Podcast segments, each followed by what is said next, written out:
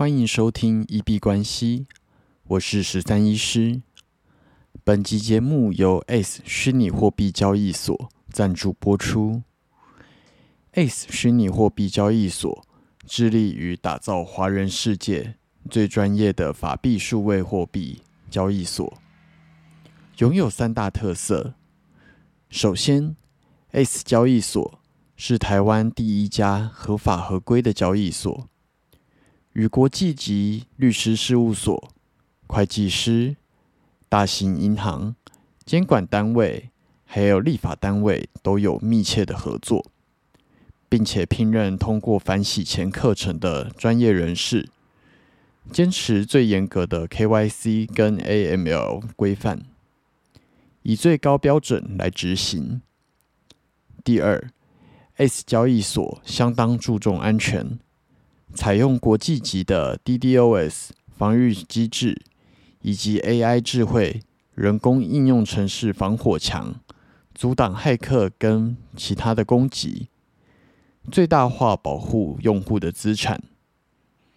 第三，虚拟货币交易所有一个成长体系，透过高度使用跟互动，可以提升等级。并且获得各种独家超值优惠。S 交易所是台湾三大交易所，我认为相对的安全性会比较放心，而且出入金可以直接使用台币，非常方便。我自己的主要操作都是在 S 交易所出入金来购买或者卖出 USDT。然后再走免费的 TRC 二十链，把资金转移到之前业配过的币安交易所去做操作。那这样的方法提供给大家做参考。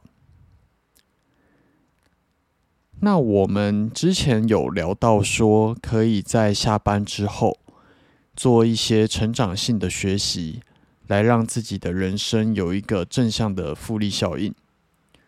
那有一些观众有询问说，就是，呃，我的学习模式大概是怎么样子？可能很多人其实蛮好奇医师的学习，但是我必须说，我觉得现在的学习跟以前在学校的学习是完全不一样的。在出了社会之后呢，我比较常使用的是一个目标导向式的学习。也就是我很明确知道，我今天学完这个之后，我希望完成什么样子的目标，然后有什么样的成果，然后再去找相关的学习，无论是线上课程、书籍，或者是影片，甚至是 Podcast，其实都适用。那这样子的学习方式好处是。不会，呃，学了一大堆你根本用不上的东西。然后举书籍为例，你说不定一本书其实也根本不用完全花时间把它看完，你只需要看你就是啊，你需要学习的那一个部分。那线上课程有标题就更清楚了，你可以直接去看。比方说，我今天 podcast，我只是不知道怎么上传。那我就是去看那个界面上传平台这些部分的章节，这样子可以省下很多的时间，然后也不会影响到你平常的生活跟工作，又能够让自己往前进。那这个部分，我觉得跟在学校读书的时候，你需要去学习一个全新的知识，然后要去搞懂它整个架构。甚至需要做一个呃，我自己觉得很像百科全书的优美笔记。我觉得这样子的学习方式是完全不一样的。大家如果对于就是在学校学习，我过去的经验是怎么样子，我们可以再做一集来专门做探讨。那可以在下面留言。那我现在的学习方式。啊，以目标导向的学习来讲的话，我做笔记就会变得相当的精简。我只会写下对我有启发的部分，而且这个做笔记的方法，你必须让它很简单。如果你在做笔记之前，你还要就是建立一个呃全新的档案，然后还要设定各种格式，然后还要做一大堆里里口口的东西，那其实我觉得会让你学习跟记录的那个欲望降低。毕竟人是一种很讨厌麻烦的动物。那大家有看到 EB 关系有一个 Twitter，那 Twitter 一开始就是我希望拿来记录一些我学习到的，呃，就是比较短的启发。那对我来说，这样子算是蛮方便的。我只要打开手机，打开 Twitter。然后把我的感想发出去，一行文字就结束。那我觉得这样子就是一个还蛮轻松愉快，又可以记录下自己当下的一些启发的一个做法。那当然，这里只是提供我的做法给大家做参考。那希望大家都能够找到对于自己最友善的学习跟记录方式。那还有一点，呃，我觉得很重要的是，不要有学习癌的状况发生。有一些人他们会觉得说，嗯，那我今天要来精进自己，那我就拼命的学习，拼命的学习。但是他其实不知道他学这些东西到底要干嘛，他并没有一个很明确想要达成的目标，无论是他想要达成的生活。或者是他在工作上希望有哪一些长进，而只是今天觉得我想要有长进，去学东西，然后就这里学一点，那里学一点。在我的解读里面，这个东西叫做学习癌，癌症的癌。学习癌的定义就是你不断的在学东西。但是你学到的东西却没有学以致用，认为我只要学习了，就是我有在努力。但是殊不知，没有付诸行动的话，这样子的学习就只是浪费学费而已。那所以我觉得比较重要的，当然目标导向的学习重点就是你要有一个行动清单。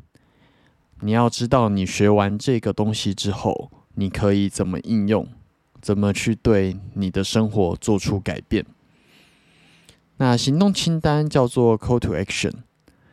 那以我自己来讲，我学习完之后，我会设计一到三个行动项目，希望我在就是学习完之后可以去做达成。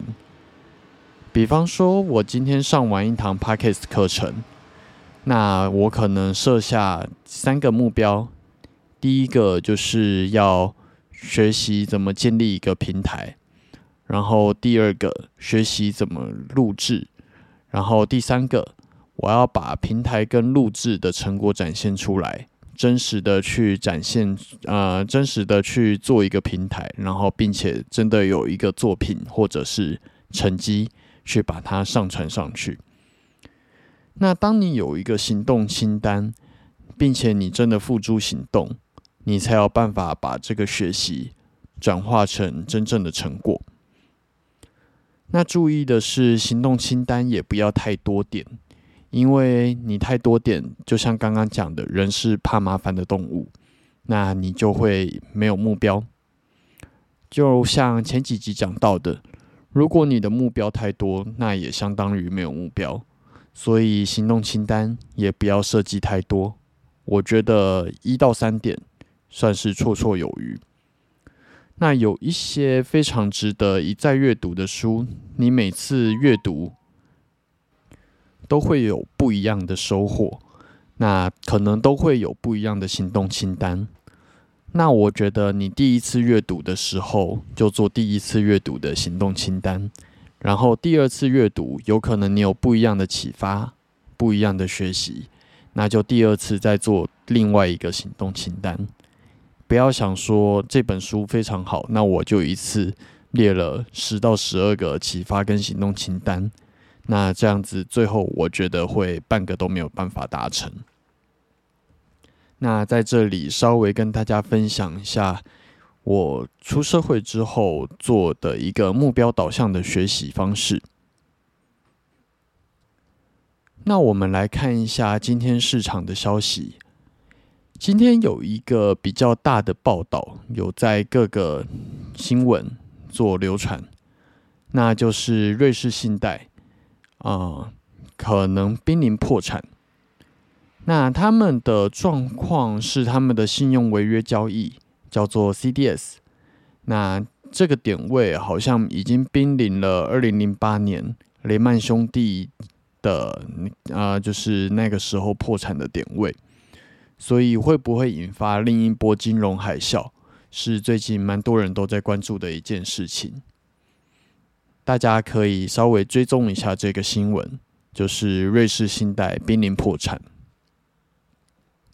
那我们看一下美股，S M P 五百今天表现的非常强势，在录音当下收在三千六百七十八点，今天是涨了二点五九 percent，最高一度来到了三千六百九十八，那最低是三千六百零四。今天美股表示的非常强势，从开盘就一路往上涨。但是以大格局来看的话，均线仍然向下。那今天虽然强势上涨，但是也还在盘整的区间内。